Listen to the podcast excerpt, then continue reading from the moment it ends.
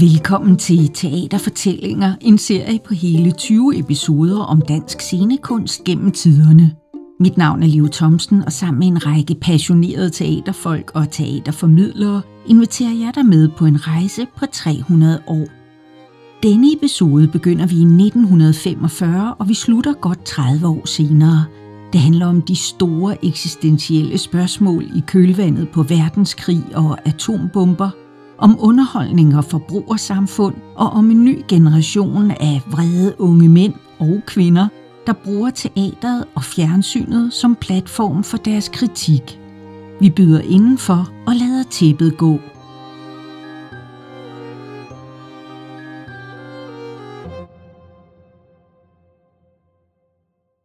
Mit navn er Jakob Sten Olsen. Jeg er talerredaktør på Berlingske Tidene. Nej, det er jo ikke rigtigt.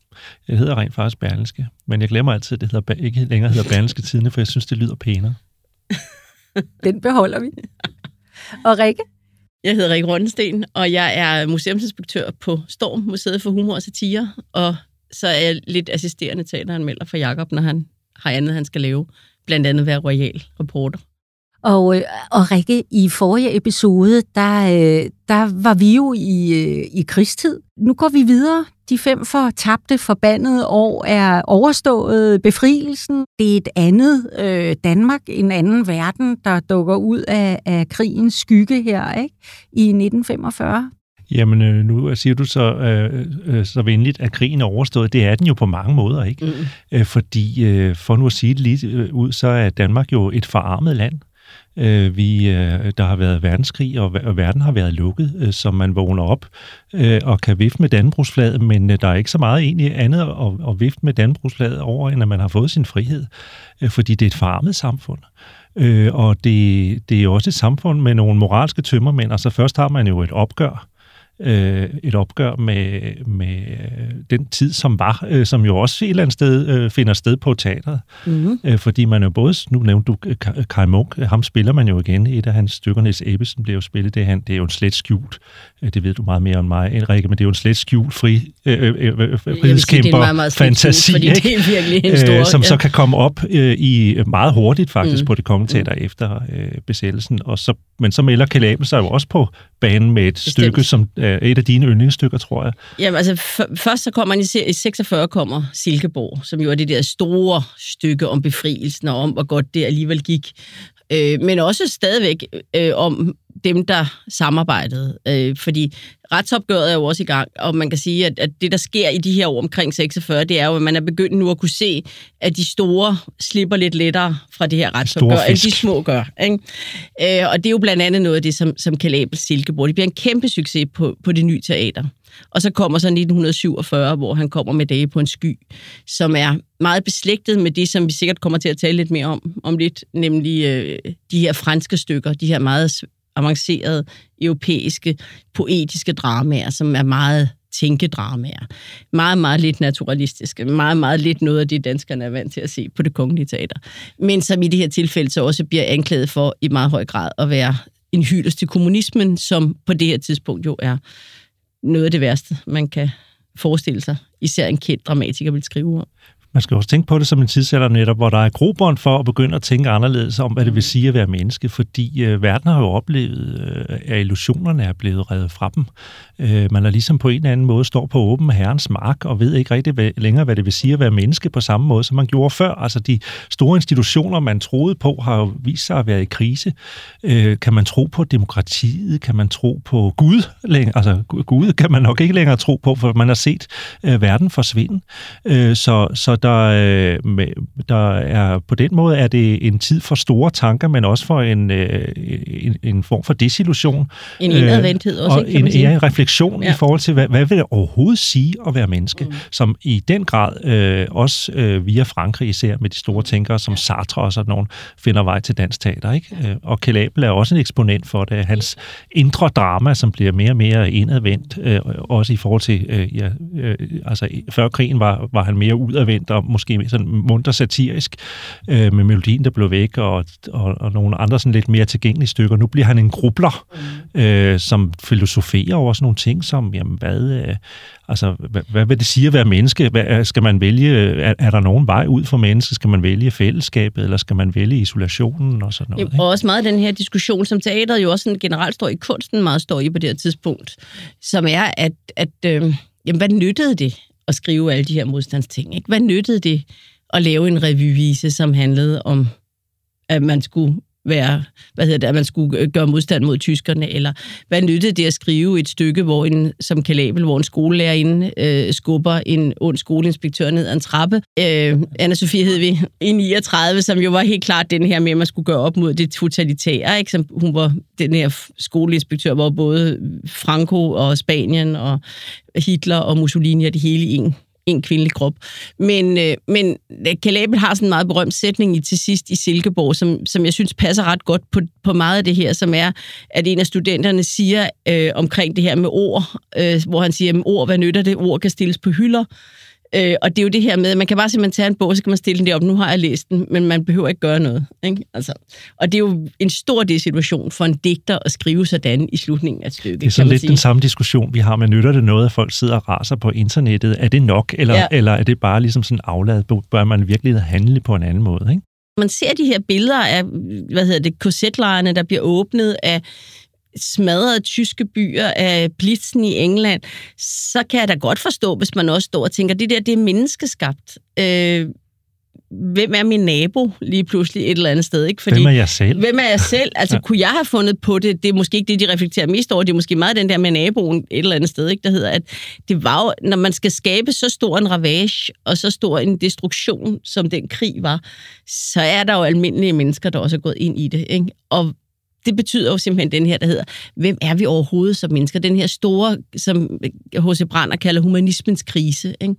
Øh, forfatteren H.C. Brander, som, som handler om det her, men hvad er et menneske overhovedet?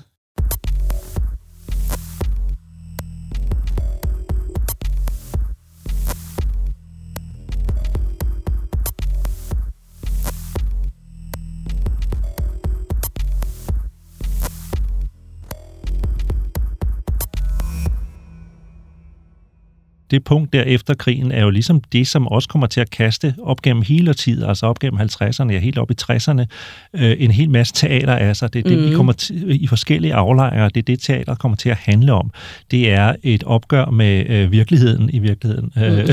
Øh, et opgør med øh, faste forestillinger om, mm. hvad, hvad det overhovedet vil sige at være menneske. Det er et opgør med faste forestillinger om, hvad, hvordan man indretter sit liv med borgerligheden, med traditioner og sådan noget.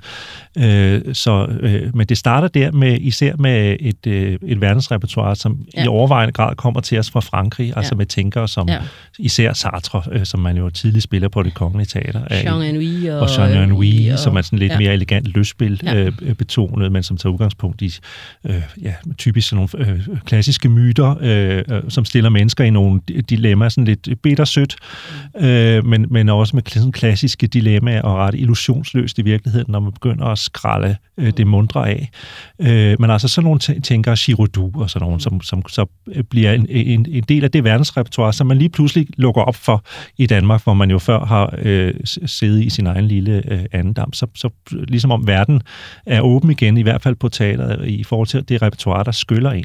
Der kommer jo også dramatikere fra USA, øh, Tennessee Williams, som måske mm. har sådan mere... Øh, hvad skal man sige? Øh, Filmisk øh, ja, også lidt, ikke? Altså ja, lidt... Øh, men også lidt mere sådan øh, seksualpolitisk mm. chokerende program. Øh, så kommer der øh, Arthur Miller, som jo skriver det, som også bliver en succes mm. på det kongelige teater med Johannes Meyer i måske sit livs rolle, En sælgers død, som danskerne godt kan relatere sig til, fordi det jo handler om ja, falske drømme.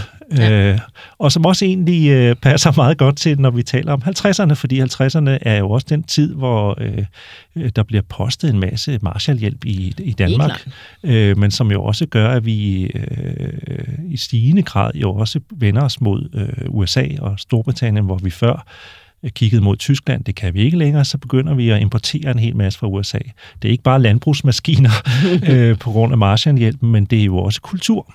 Øh, så der kommer også et helt verdensrepertoire fra både Storbritannien og fra USA, som øh, præger den del af teateret især selvfølgelig, som øh, er også mere kommercielt. Man kan sige, at det begynder at vende en sådan mere eller mindre der omkring 1950, ikke? og det er jo også fordi politisk begynder tingene også at ændre sig der.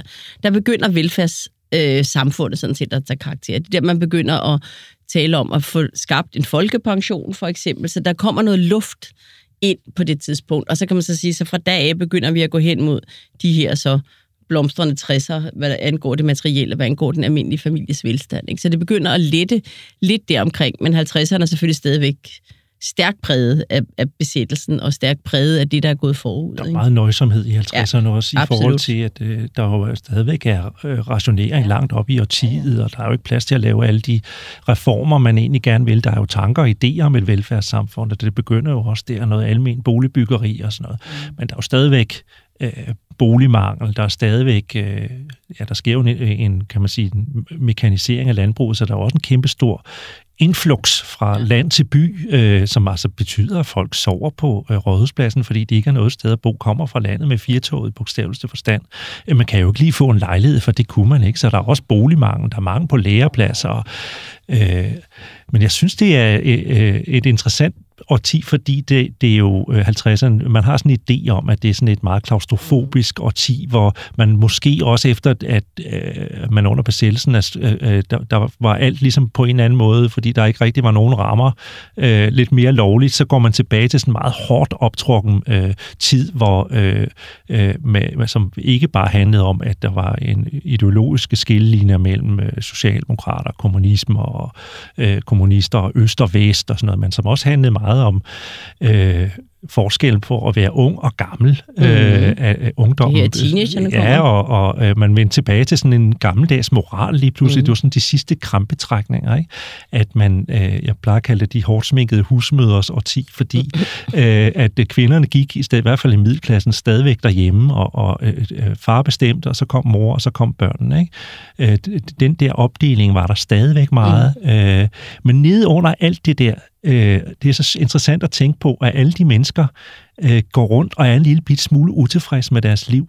Øh, øh, og det giver også sådan lidt spæde pletblødninger på, i, på, i teaterrepertoiret. Der er noget, der ulmer.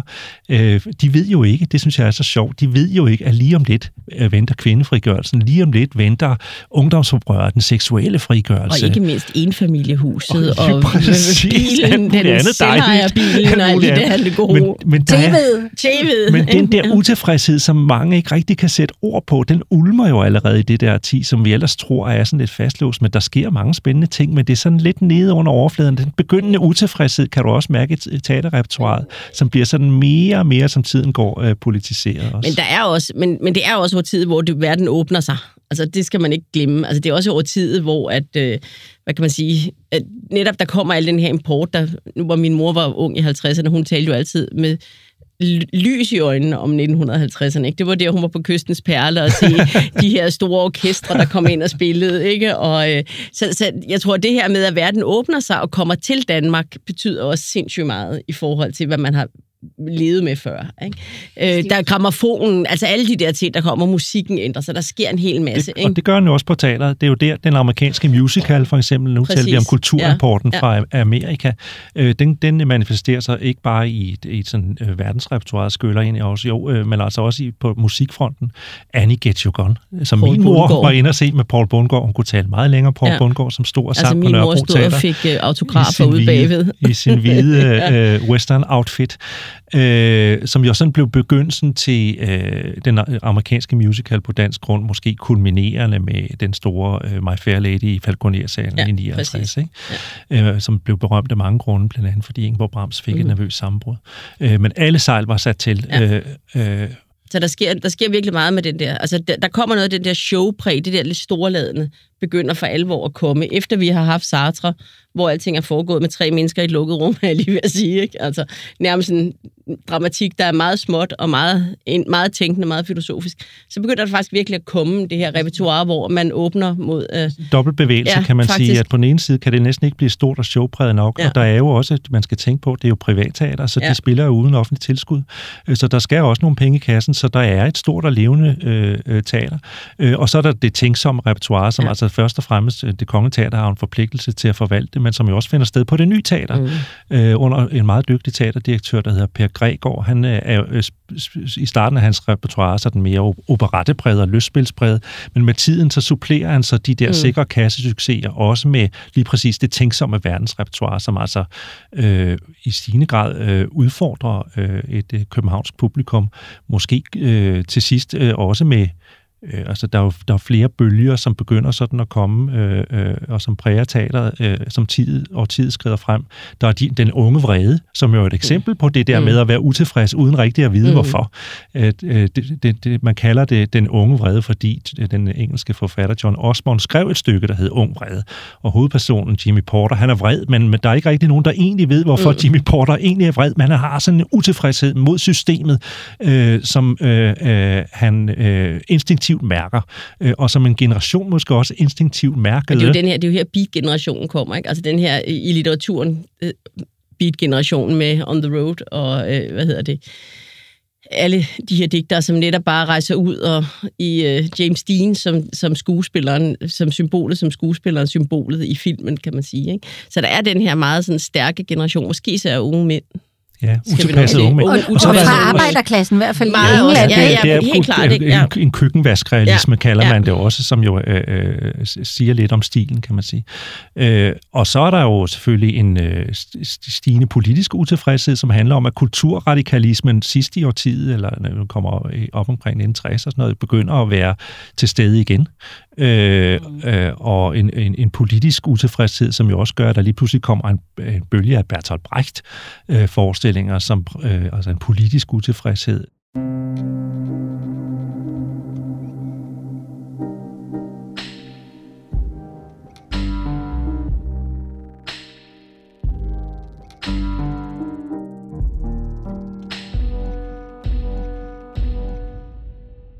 Der er jo faktisk øh, et opgør i slutningen af, af 40'erne ja. med, med politisk, ja, med ja. kalabel og med, med ja. ideologien. Mm. Øh, så skal vi lige begrave ja. Abel mm. og ideologierne, før ja, vi genopliver dem igen. Kan du ikke sige noget om koldkrig og, og kalabel og sådan noget? Og så kan vi jo så sige, uh, så kan vi måske, uh, men marxisme kommer jo tilbage igen. Ja, det er det. Ja. Jamen, det er bare meget men, sjovt, øh, fordi det er jo på altså et, ja. et lille sekund af, af Danmarks historie. Ja, præcis det går... Og det går øh, meget voldsomt for sig, og ja. det er jo faktisk ja. ret vildt. Altså, det, det, det slår synes ham ihjel. Ja, det er jo faktisk tæt på at slå ham Ja, det slår ham jo ihjel, dog først 10 år senere. Men, men ikke desto mindre er det jo tæt på. Jeg er jo også tæt på at sige, det er jo tæt på at kunne slå ham ihjel, fordi da, da dag på en skyr premiere på det Kongelige Teater i, øh, i december 1947, der har han jo lige lavet Silkeborg, og han er også simpelthen suveræn Danmarks mest populære dramatiker. Og han er der, hvor borgerskabet kommer. Jeg er sikker på, at Holger Blom har haft ekstra travlt op til premieren på dage på en sky, og har skulle sy kjoler til alle de her damer, der skulle ind og se premieren på det kongelige teater. Og så får de simpelthen det her chok af dels et drama, som øh, foregår jo i de sekunder, det tager for en flyver, for en, en mand, altså en flyver, at springe ud fra flyvemaskinen og vente på, at hans faldskærm folder sig ud. Og det er jo sådan meget det passer sindssygt godt til tiden. Øh, det er meget det her tanke poetiske, der hedder, hvem er jeg, hvad er det, jeg skal med mit liv? Og det der er med den her flyver, det er, at han har sådan et, et, et Karin og Abel-kompleks, kan man så sige, fordi han mener, han har forårsaget en ung mands død ved at tale om, at han skulle gå ind i en modstandsbevægelse. Men han har ikke selv gjort noget flyveren. Så det er igen det her med at opfordre andre til at sætte deres liv på spil, men uden selv helt at få gjort noget. Og han lander så på den her sky, hvor øh, han så også møder blandt andet sin kone, som bliver spillet af Bodil Kær, og flyveren bliver spillet af Ebbe Rode. Og vi kan godt sige, at hvis Mogens Witt havde været med, så var det ikke blevet meget bedre, fordi det er simpelthen den der treenighed er det største, man har på det her tidspunkt på det kongelige teater. Øhm, og Bodil Kær har den her øh, meget lange monolog som flyverens kone, hvor hun taler dybest set om atombomben, om det her med at kunne blive udslettet øh, på få sekunder, og alting kan blive til ingenting. Men man læser også i det en hyldest til øh, hvad skal man sige, kommunismens øh, systemer i forhold til at sørge for, at folk tænker på en bestemt måde, og man går i takt på en bestemt måde. Øh, og derfor så kommer der simpelthen en gigantisk furore startet i Dagbladet Information, som jo har været modstandsbevægelsens øh, dagblad på det her tidspunkt. Øh, og som ender med, at man simpelthen i kulturlivet er en for eller imod kalabel. Øh, og øh, der bliver på et tidspunkt af land og folk, og så ved man jo godt, fordi det er jo en kommunistisk avis, det er DKP's avis, der bliver faktisk foranstaltet sådan en støtteaften til fordel for Kalabel. Øh, og efter var han medlem af partiet? Nej, det var han ikke. Og det det var han nemlig aldrig. Det, var de, det lød de altid være med. Men han var meget, meget, meget tæt. Øhm, altså hans tætteste allierede på det her tidspunkt var, var nok øh, ministeren Mogens Fogh, som jo var øh, medlem af partiet, og som var en af de meget kendte kommunister på det her tidspunkt, øh, som sidenhen blev rektor på Københavns Universitet og, og var læge på det her tidspunkt. Og havde været, var en af de store stjerner i, øh, i frihedsbevægelsen, ikke? I, øh, hvorfor kan jeg ikke huske, hvad det hedder? Råd, Frihedsrådet hed det, ja. Øhm, så på den måde var han selvfølgelig meget tæt forankret i den her gruppe af mennesker. Men den der, efter den der støtteaften, der bliver der rent faktisk min håndgranat ind af vinduerne til land og folk. Øh, fra en, man ved jo ikke hvem, men så man kan sige, det er, jo, det er jo ret voldsomt, at det sker på grund af en forestilling på det kongelige teater. Øh, og Ebbe Rode, han opfordrer faktisk sin... Øh, han, han indrømmer sidenhen, at han opfordrer ret mange af sine skuespillerkollegaer til ikke at deltage den aften, for ikke at blive øh, synonyme med kommunismen og med det, han stod for. Og bagefter så siger han faktisk, at det fortrød han virkelig, at han havde gjort. Fordi det, det der, det var, det, og det var simpelthen ud fra det menneskelige humanistiske synspunkt, at det der, det var for meget. Så der kommer sådan en McCarthyisme i dansk kulturliv, som især går ud over Kalabel, men selvfølgelig også rammer andre. Men man kan sige, sådan forfattere som Hans Kirke og Hans Scherfi, de har jo stået så klart ved deres kommunistiske tro, så de er jo de er så Moskva-tro, så for dem betyder det ikke så meget. Men Kalabel er, Kalabel er mere sart. hvad sådan noget angår. Øhm, jeg, jeg har altid et af mine yndlingscitater om ham, det er, sådan, det er jo Paul Hammerik, som i Danmarks Kronikken siger, at modsat Kai Munk og Flade, så havde, Kai, eller så havde Kalabel det ikke bedst i modvind. øh, og det er, det er sådan lidt det, der karakteriserer den her. Kai Munk, han havde sikkert stillet sig op og fået endnu flere muskler og endnu mere talt, endnu stærkere. Men, men Kalabel laver den anden. Han, han vender det indad, og, øhm, og som jeg, altså han bliver, hans, tank, hans stykker bliver jo mere og mere den store anmelder Frederik Schüppe, han kalder det jo, han kalder det jo øh, poetiske omsvøbsdepartementer. Altså, og det er det jo også, fordi det bliver jo sværere og sværere at læse og forstå det, han laver. Bodil Lutzen sang en revy ja. ligesom med refrenget, hvad Kalabels mening? Prøv at gætte ja, den. Ja, fordi ja. der var ikke øh, til sidst øh, forstod Kalabel egentlig selv, hvad det var, han skrev ja, præcis, ikke? Ja. Øh, han er jo direktør i Tivoli på det her tidspunkt, øh, kunstnerisk direktør i Tivoli, og, og det stopper han faktisk med i 47, fordi han mener, at han skader haven. Så det siger jo også noget om, sådan, hvor, hvor hit det går for sig, ikke? Er der nogen, der tager over? Altså, øh, hvem, hvem øh, laver ny dansk dramatik? Fordi der er masser af udenlandsk dramatik, Jamen, det der, det, på der, der er en lille pause, lidt, altså, kan alle, man efter, sige, alle efterlyser jo store dramatikere 50'erne. Ja. Det handler jo om, at man øh, har været øh, godt vant. Man har ja. været vant til Kai Munks store, historiske, øh, mm. idealistiske dramaer. Man har været vant til Soyas, til Soyas øh, øh, skøre ja, ting, og, og ja. nogle gange, og, øh, han har jo lavet også politisk. vigtige værker Ja. som Efter, som jo var et opgør Ja. med, øh, efter, øh, med, Ja, ja, ja, ja. samarbejdspolitikken og, øh, og, og, og, og være sådan nogle øh, værnemager, mm øh, og som også lavede store eksistentielle dramaer og brudstykker af et mønster og sådan noget, og man har Mm. selvfølgelig haft øh, Kalabel. Øh, Kalabel har, laver jo, har jo stadigvæk... skriver stadigvæk, Han ja. skriver stadigvæk, øh, men øh, øh, og bedste af stykkerne er vel Den Blå Peking Ja, G, så det 54. er i hvert fald bedst realiseret ja. af, af John Prise. Øh, men Men ellers det er så- også der, hvor de ja. ja. alle i det kongelige teater er forvirret over den der blå PNG, så der ikke er der, men Ja. de hele tiden taler om. Hvad handler det dog Hvad handler det om? Men er Altså, så- endnu, endnu Ja. et stykke om at vælge livet Ja, fra eller til, om præcis. selvmord eller ikke Ja. Selvmord. Er livet, livet, livet værd at leve for sit liv? Ja. Ikke? Så Kalabel har vel en eller anden form for skrivekrise. Øh, og, Det må. Øh, øh, og Kai Munk er død, og øh, Soja er, er mest af alt bare uartig, Ja. øh, og skriver øh, frække, øh, skriver sådan, er blevet lidt øh, pu- pueril, kan man Mm. sige, ikke i sin dramatik. Og måske så- også lidt ude af trit med tiden et eller andet sted, tror jeg. så folk, der, er, ikke? Ja. der er ikke rigtig nogen Nej. til at tage over på Nej. den måde. Der er sådan lidt poesi med øh, øh, Finn Medling og sådan Mm. noget, og der er H.C. Brander, der forsøger Mm. at gå over fra romanen og sådan noget, uden at de danske overførelser bliver særlig vellykket. Så man også, efterlyser ikke? Altså, sådan ja. hele vejen igennem øh, øh, årtiet sådan øh, egentlige dramatikere. De kommer så først omkring 1960, og de kommer et sted fra, som man egentlig ikke lige skulle, have troet, og det er en ny generation, der kommer. Øh, og det er jo selvfølgelig øh, øh, der, hvor vi er nået til, at kulturradikalismen og øh, marxismen i øvrigt igen har fået øh, en opblomstring med en ny generation, som synes, at øh, de vil kritisere tid. Altså, jeg synes, jeg, man taler jo altid om 68'erne, men egentlig så skal man tale om 58'erne. Fordi øh, den generation, altså dem, der, der er sådan en periode lige der omkring 58, hvor det er så på litteraturen, men det er sådan Anders Bodelsen, det er Leif Panduro, det er Den kroniske uskyld af Claus, Riffbjerg.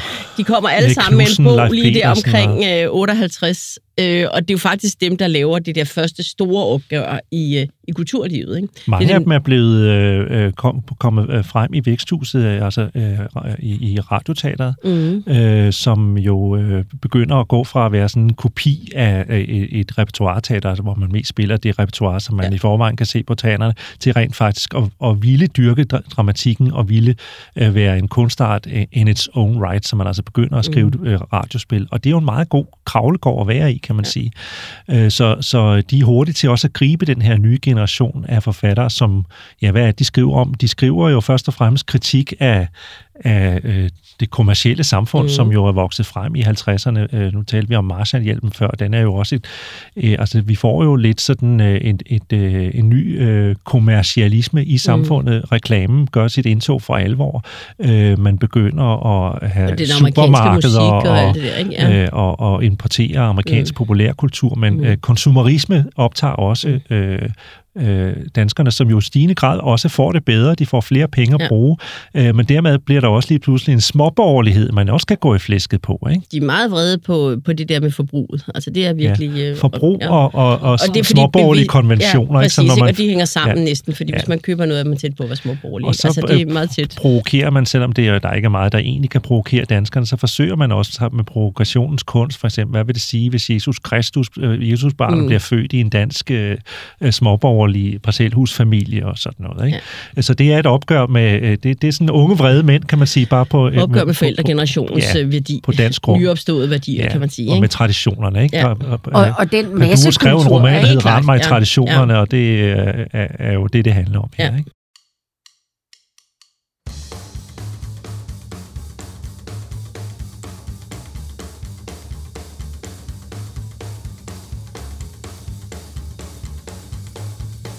50'erne er jo også syngespillet, så mm. øh, der er Røde Kro, der, ja, ja, ja, ja, præcis. Ikke? Der er sådan et der er jo sådan et helt kommersielt teatermiljø, som er, meget borgerligt, og, og fordi det er privatteater, og som øh, kører øh, i på bedste beskub, øh, samtidig med at realismen jo stadig har godt mm. øh, øh, fat i, i, dan, i dansk teater. Øh, men omkring 1960, via studenterrevyerne, øh, øh, det er jo revyen, øh, de, de her mennesker først og fremmest får lov til at boldre sig i til at begynde med, øh, der får vi altså et, et, et, et, ja, et nyt syn på verden, kan man sige.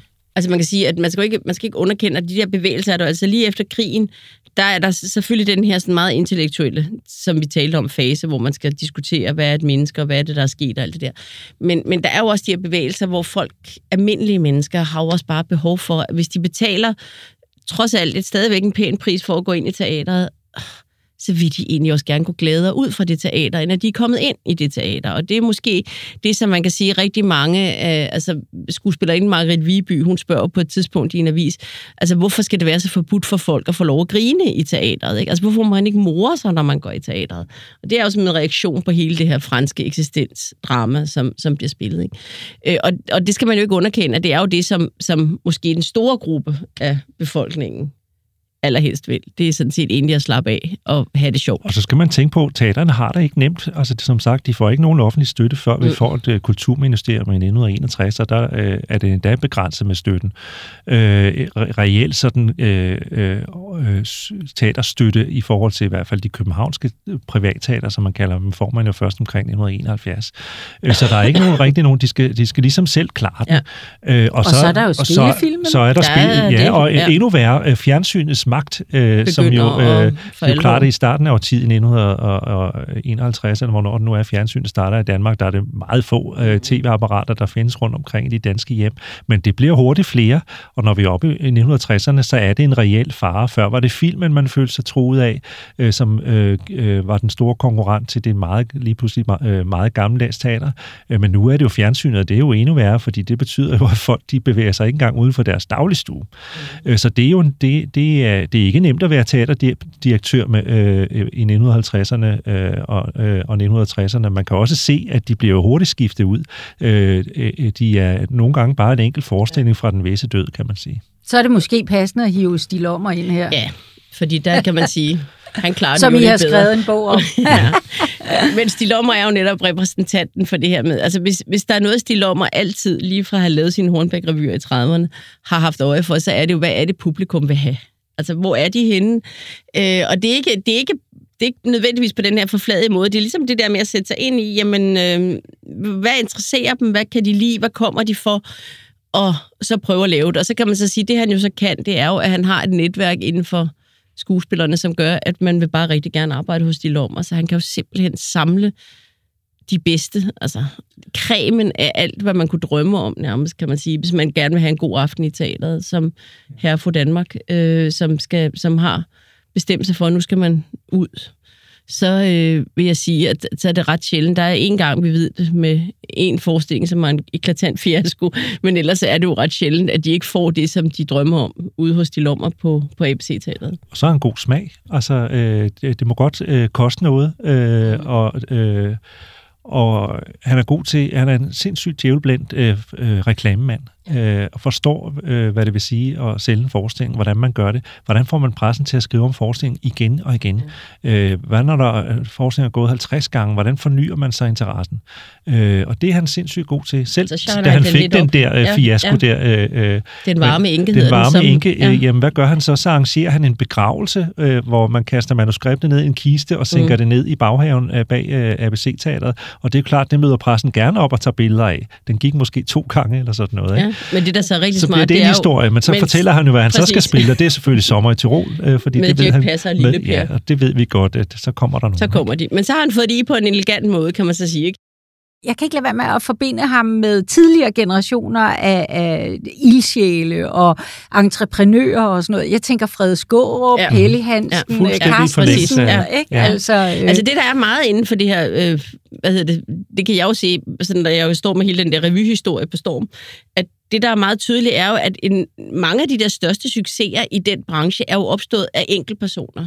Og så den enkeltperson har så tit faktisk lavet sådan en dominoeffekt, hvor at, at de har forandret revyen. Øh, sidenhen, når vi kommer op i 70'erne, så er det jo Per Pallesen i Jøring, for eksempel, ikke? Der, der, der ligesom får skabt en stil der, som så forandrer dansk revy. Øh, og, og i 50'erne, jamen, så er det stil om, og han rykker ind på ABC-teateret på Frederiksberg lige i 1949. Øhm, og så ruller det jo simpelthen derfra, og, og de næste små 20 år. Ikke? så kan han har han så meget is i maven, som man jo skal have som teaterdirektør, at han kan øh, simpelthen holde øh, dampen oppe Ja. øh, og kan tjene penge. Øh, og noget af det, han er rigtig god til, det er jo at pege på talent, altså finde talent og bruge dem mm. utraditionelt. Altså få øh, skuespillere ind og kendt fra det kongelige teater, ind og vise ben og sådan noget. Så er der en god historie der. Ja. Han havde jo også de berømte lommerpiger, som jo øh, var, hvad, hvad, hvad var en lommerpige? Jamen, de havde ikke nogen replikker, og de skulle heller ikke danse og sådan noget. De skulle egentlig bare trække nogle gardiner fra mm. for, for en gang imellem, eller øh, stå i baggrunden, eller flytte på en sofa eller sådan noget. Men det blev jo også et begreb, øh, og var noget af det frækkeste, øh, skoledrengen kunne tænke sig i 1950'erne. I en sådan grad af udhængsskabende ovenkøb blev smadret, for at man stjal billeder. Ikke? Så der var jo også sådan, han var god til også at være pikant, altså spille på det pikante, det lidt vågede, uden at vi i dag vil synes, at det var sønderligt fræk. Øh, men sådan Men lige var at balancere på på, kanten tidspunkt- af, af det tilladelige, for, Ja. ja. fordi øh, der var, øh, det var en mere bonert tidsalder med noget mere, kan man Ja, så sige, lommerpigerne var jo ligesom... øh, seksualliv, ikke? Jo, lommerpigerne var jo den der med, at, at jamen, sex er sjovt. Ja, Altså, så det var også en slags erotisk frihedskamp, friheds- han egentlig havde gang i, men øh, også fordi han kunne tjene penge på den. Ja, ja, ja, det er jo klart selvfølgelig. Der var ikke... Men øh, til kamp mod dødbideriet og snærperiet, øh, var, øh, kunne man godt egentlig sige, øh, at han kunne, øh, lade sig, at han kunne trykke en t-shirt med, ikke? Altså, man skal passe på, at man ikke helt undervurderer ham nemlig som værende primært det der med, at, at øh, alt er for sjov, ikke? Altså, fordi øh, under det ligger der jo faktisk også noget tidstypisk. Altså, så når man tager det store berømte par, som jo også var guldkalven hos ham, kan man sige, Kjeld og Dirk, øhm, Dirk Passer og Kjeld Petersen, jamen, så kan man sige, at deres berømte sketches er jo også, han er jo også den her grad af desperation. Jeg tror måske ikke, Jean-Paul Sartre ville blive så vild med, at man sagde det, men der er jo noget sartresk eksistentialisme i den her, der hedder og noget absurditet. og noget absurditet. Hvem er vi som mennesker? Ikke? Altså, jeg elsker altid den der altså, skolekammerater, som har skrevet Børge Møller, og som er en af deres mest berømte sketches, som jo faktisk lige så godt kunne næsten være, et, altså kunne være øh, hvad hedder det, skrevet af Beckett, og, eller lavet som træsnit af Palle Nielsen. For det handler om to mennesker, to mænd, som står på gaden og taler sammen, men aldrig taler sammen. De taler parallelt, og de hører ikke, hvad hinanden siger, og de viser sig at være fremmede over for hinanden, hvor de tror, at de kender hinanden. Det er jo, det er jo sådan fuldkommen 60'er absurdisme øh, og øh, eksistentiel humanisme-krise, der er i det. Ikke? Og det slutter jo med Jack Passer, der sådan siger, altså, der jo nærmest siger den der, hvem er vi så? Fordi de finder ud af, at de jo ikke er hinanden. De er ikke dem, de hinanden tror. Ikke? Og så er vi fremme ved den øh, alt omvæltende øh, nybrud, kan man sige, i dansk teater, som øh, i hvert fald fra slutningen af tid begynder mm. at også manifestere sig. Absurdismen, som jo udspringer af, af ja, humanismens krise ja. også. Og, og hvad er absurdismen? Jamen, det er jo øh, ideen om, at, øh, at der ikke er nogen mening med noget længere øh, i sin reneste form. Øh, I en sådan grad er ovenikøbet også sproget bryder sammen. Ja. Altså, øh, øh, det er jo det, der sker for skolekammerater. Ja, det er jo sproget, I, I bryder jo fuldstændig, fuldstændig sammen. De kan ikke tale med hinanden. Nej. Det oplever man også hos heller. en altså... absurdist som Ionesco. Han har for ja. eksempel skrevet et dejligt stykke, der hedder Den skaldede sangerinde, som bygger på sådan en borgerlig komedie i virkeligheden, hvor to ægtepar sidder og skal drikke te sammen, men så siger de mærkelige ting, som at gulvet er for oven, øh, for neden, og loftet er for oven, og som, sådan, altså en konversation blottet for mening. Ja, jeg tænker også, ja. vi venter på Godot, ikke? Ja, altså, der er jo også, der med, ja. som jo også er ja. chok, fordi og der er ikke nogen egentlig... Ja, der er ikke ja, det er samtidig. Ja, det er den har premiere på Aarhus Teater i 56, ja. og, og Ridder Og i øvrigt her på, ja, der spiller, der er det så faktisk ja. Jørgen Ry, der er med i den, kan man så sige. Ja, som Johan. Som, som sidenhen jo, ja. Ja, som øh, Kjell, øh, han jo også opfinder stil om, og, ja. og sætter ham sammen med Prem Kås, da guldkalven øh, øh, ikke længere findes. Altså, mm. Kjell og Dirk er, er gået i opløsning, fordi Kjell Petersen dør i utid, og Dirk Passer forlader teater, jamen så opfinder han jo bare nogle nye Prem Kås ja. og Jørgen Ry, som jo også spiller i det absurde repertoire øh, og venter på Godot, øh, som jeg er sikker på, at danskerne ikke har forstået et ord af i 1956. Men det gjorde de ikke øh, noget som helst at spille på riddersalen dengang, det, det, må jeg bare sige. Det er jo to, hvis nogen kan huske det, så er det to øh, vagabunder, der jo strengt taget står og venter på noget, de ikke ved, hvad er. Mm. Hvad er det, de venter på? Er det Gud, øh, der er blevet væk? Er det, er det øh, døden, de står og venter på? Øh, men hvor der jo er den berømte replik, øh, som hedder, vi fødes over skrevs på en grav. Øh, vi fødes over skrevs øh, over en grav, eller sådan noget. Som jo handler om, at øh, jamen, øh, vi... Øh, livet giver ikke rigtig nogen mening, og det er hurtigt overstået. Øh, det, hvad er det? Er det en vidighed øh, i virkeligheden? Ikke? Øh, det er to klovner, øh, og, øh, som, som øh, står der, øh, og ikke rigtig ved, hvad det hele overhovedet går ud på. Hvorfor er vi her? Øh, og det er igen tabet af mening, ja, jo. Ja, tabet ja. af mening, som jo så afføder den crazy komik, øh, om, øh, som man oplever på, på ABC-teateret. Så, hele, øh, øh, så, øh, så det ligger i, øh, det er jo komik, det kan man sige, alle vejen i tiden, ikke? De i atombombens skygge, ja, at øh, livet giver ja. ikke rigtig Nej. nogen mening Nej. mere. Mm. Altså den der, altså atombomben er, øh, altså fordi ja, den har vi faktisk ikke nævnt ordentligt, jo, kan man sige, fordi den betyder faktisk ret meget. Fordi det handler jo virkelig om det her med, at at når man ser den blive kastet, så er man jo bare klar over, at der kan være, altså der er 10 sekunders forskel på den totale udslettelse og på livet, ikke? Og det, det betyder altså enormt meget eksistentielt for folk, det her med, at, at og det er jo det er den totale udslettelse. Man har jo set de der billeder af, at alt er dødt, ikke? hvor de her bomber er faldet. Churchill holder jo sin berømte jerntæppetale, som er den, der skaber navnet om mellem øst og vest. Den holder han altså allerede i foråret 46. Så fra dag af starter den kolde krig jo også så småt. Og så fra dag af, der er der hele tiden det her med den røde, det der billede af den røde knap. Der er både Kreml og Washington. Ikke? Hvem trykker? Så det, det er jo sådan noget, der ligger latent. Ikke? Så derfor så er hele den her meningsløshed. Ikke? Hvordan får vi mening i det liv, vi har overhovedet? Og, og den øh, absurdisme kommer også til at påvirke stort set, øh, altså virkelig store dele af dramatikken, øh, op, når vi kommer op i 1960'erne. Mm. Øh, altså i, i øh, øh, fordi der, der er ikke den, øh, nærmest den dramatiker, selvom man måske kan forekomme sådan realistisk. Harold Pinter, den øh, store øh, britiske, han blev vel efterhånden med Nobelpristager ja. for sin dramatik, men altså som er jo kendt for os, øh, at øh, meningen ligger lige nedenunder. øh, øh, man skal, de siger noget, men hvad er det egentlig, de siger? Der er en mm. truende stemning i rummet, den kender vi godt fra absurdismen. Ja. Øh, Edward Albee, Hvem er bange for Virginia ja. Woolf, har også elementer af absurdisme i sig. Hvad er det for en udmattelseskrig, de egentlig kører, øh, George og Martha, i deres ægteskab? Der er jo enormt meget, man aldrig får at vide i de ja. stykker. Ja. Altså, man får aldrig rigtig... Nej, altså... får, hvad er, det der med det døde barn, ja, de præcis. kæmper om, det, øh, det, det er jo også en ting, der kan, kan virke ikke realistisk ja. i, i altså, og absurdistisk i, i selv den dramatik, som uh, påberåber sig jo egentlig at være realistisk. Ja, hvor det er genkendeligt og sådan nogle ting. Men alligevel så er der enormt meget, vi aldrig... Og selvfølgelig får man jo... Vi har jo aldrig... Det har vi jo heller ikke hos Ibsen og Strindberg på den måde fået en klar løsning på tingene. Der er altid man kan fortolke. Men her er der nogle meget, meget mærkelige ting. Der er ikke mange altså, løsninger meget... på noget nej. som helst. Øh, der er nej. ikke mange andre moralister end Ernst Brun Olsen, fordi han har en politisk overbevisning, øh, som er erklæret ja. marxist. Ikke?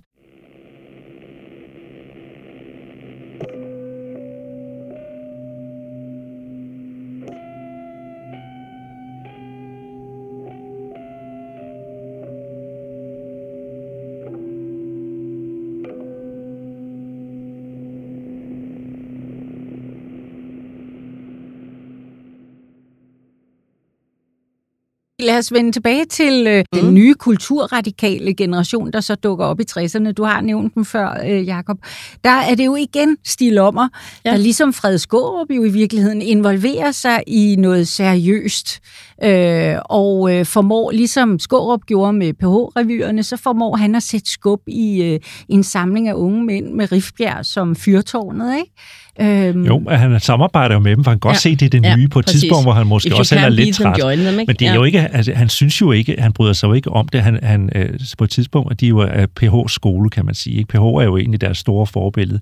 Mange kan måske huske et tv-program, hvor Claus Rifbjerg, PH, sidder og spiller harmonika, hvad det er for noget. De var gode venner, øh, fordi PH var sådan, sådan en slags åndelig far for den generation. Ikke? Øh, men, øh, Som Stig Lommer altså også har tæt ja, forhold til men, PH og ham. Jo, jo, ja. men Stig Lommer sagde, at, altså, øh, øh, øh, eller synes nok stort set det samme som Paul Sabro, øh, som jo var direktør ude i Cirkusrevyen, som jo sagde, at han havde, når øh, øh, PH øh, ville øh, råbe verdensopinionen op gennem øh, Bodil Sten. Ikke?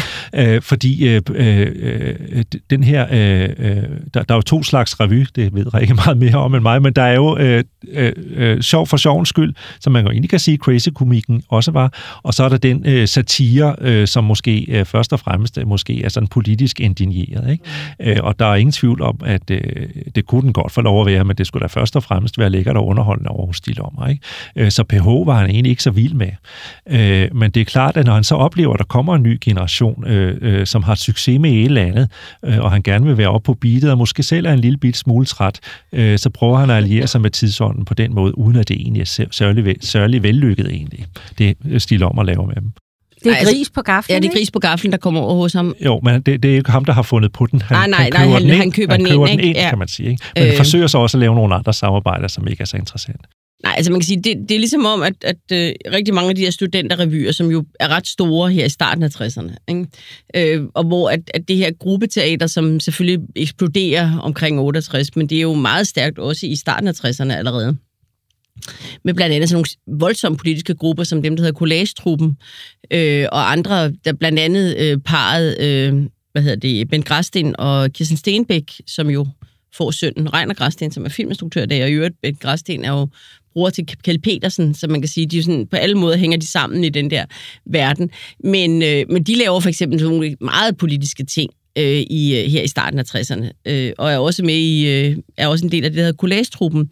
Og det er også en, øh, en meget høj ung mand, som viser sig at være en meget stor talent, og som øh, først Stig Lommer har set, fordi han er jo den der, han går ud og ser de der ting, hvor, hvor sker det nye. Så han er jo sådan altid lige, han er altid på udkig efter tingene. Så der i, øh, der, han er i gang med at få Preben Kås til at overtage teatret. Så sender han ham ud og siger den her forestilling med collagegruppen på Betty Nansen Teater, tror jeg det er. Øhm, og så siger han til Preben, gå lige op og se den der forestilling, fordi ham der, den høje unge, ham skal vi lige holde lidt øje med. Og det gør Preben Kås så, og det viser, at den her høje unge mand, det er Ulf Pilgaard, som øh, jo meget hurtigt bliver inviteret til natmad hos Preben Kås, hvor han så får et tilbud, som man roligt kan sige, at han ikke kan afslå. Fordi som jeg husker det, så tror jeg nok, det svarer på den der for et, et engagement på ABC Teater svarer til hans fars højeste løntrin på det tidspunkt som sovende præst. Det er ikke populært hjemme i præstegården. Det er ikke, det er ikke populært hjemme i præstegården, men det gør jo, at Ulf Pilgaard tænker, at det, skal, det kan jeg simpelthen ikke sige nej til at prøve. Det er det der blik for talentet ja. og det nye, og, og, og forstå, at hvis du skal lave revy, jamen, så skal det spejle tiden. Ja. Du er nødt til at alliere dig med tidsånden. Hvis du selv er for gammeldags, så må du alliere dig med nogen, der er mere moderne end dig selv. Og man kan sige, det, så det der jo tit, det der sker lidt, er jo, at, at nogle af dem går over og bliver meget politiske, og kommer over i for eksempel sådan noget som Fiolteateret, og går den vej og bliver mere og mere politiske. Øh, og andre af dem, der startede det politiske teater, laver den der Ulf Pilgaard-ting og går over og laver egentlig revy bagefter. Det er også sådan nogle sidenhen, som mange, der er opvokset i 70'erne, kan huske fra børnetv, også som Hans Christian Egedius for eksempel, øh, en Jytte Appelstrøm øh, sidenhen også, som jo selvfølgelig laver sit eget teater, hvor det også bliver ved med at være de her crazy komiske, men som jo også laver de her, som også er med i noget folkekomedier og Olsenbanden og alt muligt. Ikke? Øh, så på den måde kan man så sige, ej ikke Olsenbanden, det ved jeg godt, men, øh, men på den måde så er det sådan, som om de vælger at gå ind i de her forskellige baner, men hvor de jo så selvfølgelig kommer med det her mere absurde, crazy komiske 60'er snit ind i, øh, i tingene, nogle af de her øh, kunstnere, som er startet i det meget politiske ellers. Ikke? Og det er jo så en anden bevægelse, kan man sige, med måske mere på det ydre plan, det der mentale skred, der sker i forhold til, at man i stedet for at have svar på alting, øh, stiller spørgsmålstegn ved det hele. Øh, jamen det er jo også, at, der, at man også i stigende grad begynder, øh, uden at blive etableret teater, at lave alternative øh, mindre scener, fordi man har brug for en anden intimitet. Øh, måske også til forestillinger, siger man, kan man sige, at man lidt ondskabsfuldt, som ikke i samme grad vil kunne sælge så store sale. Øh, men altså man har også brug for at skabe et andet øh, teater, udenom det etablerede teater, som signalerer, at her får I noget andet, her får I en anden samklang med tiden, end at sætte sig ind i den guldstukne plus øh, sammen med borgerskabet. Øh, så vi får øh, intimteateret, øh, fiolteateret og svalegangen er nogle af de første, mm. øh, og vi får øh, ja, et, et teater, som i stigende grad jo så øh, gerne vil være i opposition til det etablerede teater.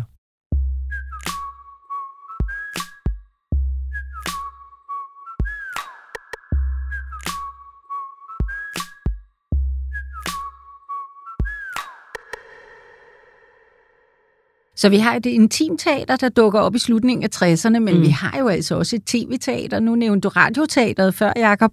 Men, men øh, i kredsen omkring Rifbjerg, der er jo også en live panduro. Og, øh, og det er jo passende at slutte med ham og med tv-teateret, synes jeg i hvert fald, mm. i den her episode. Fordi øh, der har du jo den brede folkelige samler, ikke? Mm. Altså tv-teater foretager lidt den samme bevægelse, som radioteater måske lidt tidligere laver, nemlig at man starter med, øh, det, det var jo også meget primitivt, at man øh, startede jo nærmest med bare at, at, at lave, bare siger jeg i godsøjne, men altså øh, bare at lave øh, opførelser af allerede eksisterende teatersucceser, øh, og de skulle jo laves i et take, øh, så det var live øh, øh, foran øh, hele Danmarks befolkning, øh, fordi teknikken var ikke til det. Så fik man, og det var det, der var afgørende for, at repertoireet også ændrede sig, så fik man jo rent faktisk mulighed for at klippe. Øh, og det gjorde, at man så kunne lave egentlig, øh, og, og begyndte også øh, med en kunstnerisk, større kunstnerisk bevidsthed, og synes, at man skulle lave egentlige tv-spil. Øh, og øh, det var da længe sådan, tror jeg, at, øh, at øh, øh tv-teatret øh, blev... Øh, teatret kunne misunde tv-teatret meget, i hvert fald øh, dem, der synes, at teater skulle være mere i samklang med tiden og beskæftige sig øh, med noget, der var relevant for danskerne. Man spillede et meget intellektuelt repertoire, øh, blandt andet med Bjørn Lense Møller som øh, chef for afdelingen. Et meget intellektuelt verdensrepertoire, som virkelig udfordrede danskerne øh, i forhold til, at mange af de her absurde dramaer øh, øh, skabte jo nærmest skandale, fordi øh, danskerne øh, synes, at det var meget voldsomt at se øh, Susse Vold, ja, eller se Susse Vold og, og Lone Hertz øh, kvæle hinanden i stuepigerne og sådan noget, ikke? Og spille lesbiske jeg, jeg, og sådan Jeg måtte ikke se ene time, det fik Nej, jeg besked på. Den var, for meget for, det var for farligt for mig som Ja, lille. eller se uh, næsehorn af uh, UNESCO, hvor hele verden forandrer sig til næsehorn. Eller, uh, så så uh, det var meget voldsomt og meget intellektuelt, uh, og meget, uh, altså man havde uh, ideologien om, det er nærmest modsat af, hvad man synes tv-teater skal i dag, øh, man havde ideologien om, at øh, man skulle bringe folk op til kunsten øh, mere end det modsatte. Ikke? De måtte bare æde den, kan man sige. Ikke? Det, var Men det, gjorde ligesom, jo, det gjorde jo, at danskerne blev øh, kom i en slags form for åndelig højskole i forhold til ja. verdensdramatikken, og det, det nyeste nye, også den nye danske dramatik, øh, fordi man simpelthen insisterede på, at, øh, at det her var en kunstnerisk anstalt. Jeg kom faktisk til at tænke på, altså det har jo ikke noget med tv men vi, har faktisk, vi skulle måske bare lige i den her sammenhæng nævne organisationen Arte, som jo faktisk opstår på det her tidspunkt, som en socialdemokratiske tanke om netop det her med, at, at folk skal blive ved med at, at Altså, man skal give dem noget dannelse, man skal ligesom give dem noget ordentlig kultur. Øh, og Arte bliver så lavet som den her teaterklub, hvor at folk kan vælge noget, de gerne vil se, men de er så også tvunget til at se noget, de ikke nødvendigvis vil se. Øh, og jeg tror, der er rigtig, rigtig mange folk, som kan fortælle om forfærdelige aftener, hvor de har set en næsehornet eller et eller andet andet for at få lov at få se en eller anden uh, musical på Nørrebro Teater eller ja, noget i den får, retning. Ja. Men samtidig så er der jo også rigtig mange, som, for, som det er ikke spurgt i tvivl om, som har oplevet, at Gud, så var det jo ikke værre, så var det jo ikke mærkeligt, hvor var det fedt. Det var jo egentlig ret interessant, det her. Ikke? Det var egentlig den gode aften. Det var ikke nødvendigvis Paul Bundgaard på, på Nørrebro Teater, men det var det der mærkelige, vi så ude på det der teater, vi egentlig ikke kan huske, men det var langt et eller andet. Og det er altså jo den, den, måde, det er jo den ja. socialdemokratiske kulturpolitik, der slår igennem ja. i 1960'erne, altså ideen om med Julius Bumholdt som den første kulturminister i 1961, ideen om, at kulturen skal ud til alle. Præcis. Demokratisering. Ja, demokratisering af kulturen. Selvom ja. du arbejder, så skal du altså udsættes for det, fordi vi synes, at kultur er, med, Er vigtigt. er vigtigt og Ja. kan gøre dig til et bedre menneske, Ja. ja. kan i hvert fald give dig et bedre liv. Ja. Øh, så det er også derfor, man flytter teatre ud efter fransk forbillede, Ja. ja. ud til en rundkørsel i Gladsaxe, bygger man et fint teater derude, bruger en masse penge på det. Mm. Erd Jacobsen er borgmester. Øh, Gita Nørby øh, viser øh, med kørehandsker og lakhat øh, på øh, billeder i billedbladene, at her kan alle parkere. Altså Ja. ideen er, at alle skal kunne komme til det teater kørende fra hele Sjælland. Øh, og det er jo også en idé om, at teater skal ud der, hvor folk bor, snarere end du skal øh, tage fint tøj på og øh, bevæge dig hele vejen ind til øh, midten af København. Altså alle teaterforeningerne, er lige ved at sige, i provinsen starter mere eller mindre på. Nogle har selvfølgelig startet mange år før, men der er jo et kæmpe boom af de her frivillige foreninger, hvor man køber øh, forestillingerne i København eller Aarhus eller hvad det er, som så kommer ud og spiller i de her forsteder, hvor folk jo er flyttet ud efter øh, fingerplanen blev lavet. Den berømte fingerplan af Peter Bristoff i, øh, i 47, som handler om det her med, at man har en bykerne, og så bygger man ud i S-togsfingre, hvor folk så bor ude her. Ikke? Og det, det er så også der, der, der opstår jo en række for eksempel teaterforeninger rundt omkring København, hvor folk så spiller i... Øh, og vi får, i Værløse og vi får steder, og landsteater, Ja, som rent præcis, faktisk ikke? hører til de få teater, som er støttet, altså det, som Ja. siden bliver til det danske teater, og nu øh, er Ja, en del af Folketeateret, ja. som kommer rundt og øh, med forestillinger direkte produceret til, til, øh, til øh, teaterforeningerne. Så man kan sige, det, man, der er slet ingen tvivl om, at man mener, at teatret er en meget, meget vigtig kunstart.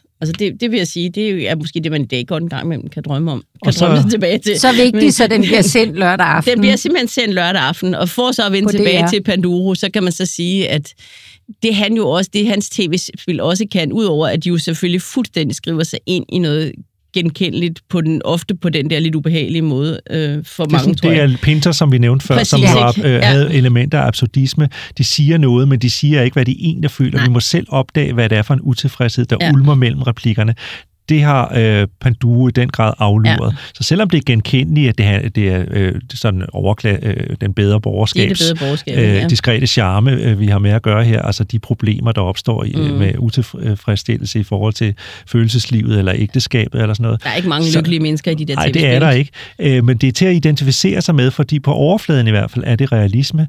Øh, øh, men der er, øh, der er noget, som øh, danskerne øh, kan identificere sig med. De føler et eller andet sted, hvad enten de tilhører overklassen eller ej, at det handler om rigtige mennesker.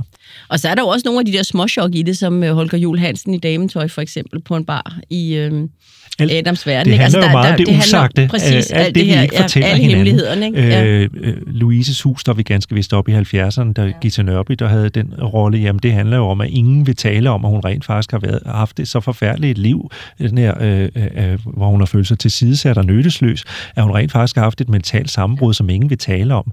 Øh, eller... Øh, Bella, der forelsker sig Ja, i præcis, det er en, ja, en ja. yngre rebel, fordi hun er en Ja. overklassedame, sp- spillet af Kjær, Kjær, som ja. øh, er, øh, er utilfreds øh, og utilpas i sin Ja. tilværelse, så hun søger efter andre udgange. Altså, det- Eller øh, øh, Farvel Thomas, som handler om, hvad, øh, det kan man sige, Ja. det, øh, hvis vi kigger Meget på aktuelt. statistikkerne, så Ja. vil det være et meget aktuelt øh, stykke at sætte op igen. Hvad sker der med, den, øh, med, med manden efter skilsmissen? Kvinden ved vi godt skal klare sig, hun har netværket, øh, og i mange tilfælde også børnene, men hvad bliver der egentlig af Thomas, som Det er faktisk, øh, det er måske jo- Buster Larsens livsrolle? Det er det omvendte dukkehjem, kan man sige. Ja. Ikke? Det er Nora er gået, Ja, og, og hvad Tom- blev der så af Hvor gik, ikke? hvor gik Thomas hen, da han gik ud? Jamen, han gik Ja. ned. ja, ja. Altså, og man kan sige, at, at det der er med, med, med Panduros øh, tv-spillere, som jo står meget stærkt på det her tidspunkt, det er også selvfølgelig det her med, at de har alle sammen alt på overfladen. De, det kører godt, karrieren Ja. ja. kører, alting kører, måske- alt er glat, ja. ja. alt er godt. De bor lækkert, og det gør de jo selv, når man sidder og ser det i dag, så er det jo en stor bedre opvisning. Men det er jo også Men det hele det, er det er jo lidt den samme ikke? kritik egentlig, som øh, de andre sådan lidt mere øh, siger lige ud i revyen. Det der med, Ja. at vi har det hele. Det, Ja. det går sgu godt. Vi har det hele. Øh, Vi Men- mangler ikke noget. Danskerne oplevede jo en kæmpe velstand. Ja. Øh, øh, jeg tror aldrig, velstanden er vokset så hurtigt som Nej. fra 1950 til 1960, Ja. eller og i 60'erne vel. Øh, øh, folk flyttede i parcelhus. Folk øh, oplevede at skifte Mhm. en toværelses utætte lejlighed ud med lokum i gården, Præcis. ud med øh, øh, øh, Jamen, lidt af med nyt bungalowen i køkken forstaden. Og, Og, lige præcis, øh, og øh, det, gik, det gik godt. Ja, det gik virkelig godt. Øh, det gik fremad for Danmark, øh, og var gode år, så al, øh, øh, folk Charterrejsen, oplevede, at de havde det hele. Hvorfor var de så ikke lykkelige? Ja. Og så, det er jo- så det er jo egentlig et passende sted at stoppe, ikke? Ja. fordi vi startede med, at øh, vi kom ud af krigens skygge, ja. og vi havde intet, Mm. mm. øh, og allermindst mening. Og nu ender vi her 30 år senere og har alt. ja. og meningsløsheden florerer stadigvæk. Det. Og man kan sige, at den kommer også meget tydeligt til udtryk i de første tv-satireudsendelser med Buster Larsen, som jo har den her berømte vrede mand, som er sådan ligesom forgængeren, kan man sige, for Fremskridspartiets vælgerskare, nemlig ham, der altid slutter med at sige lorteland, uanset om det er de unge, eller det er skatten, eller hvad det er, men han er bare vred på verden. Så vi slutter der. Det gør vi. Lorteland. ja, tak skal I have. Det var en fornøjelse.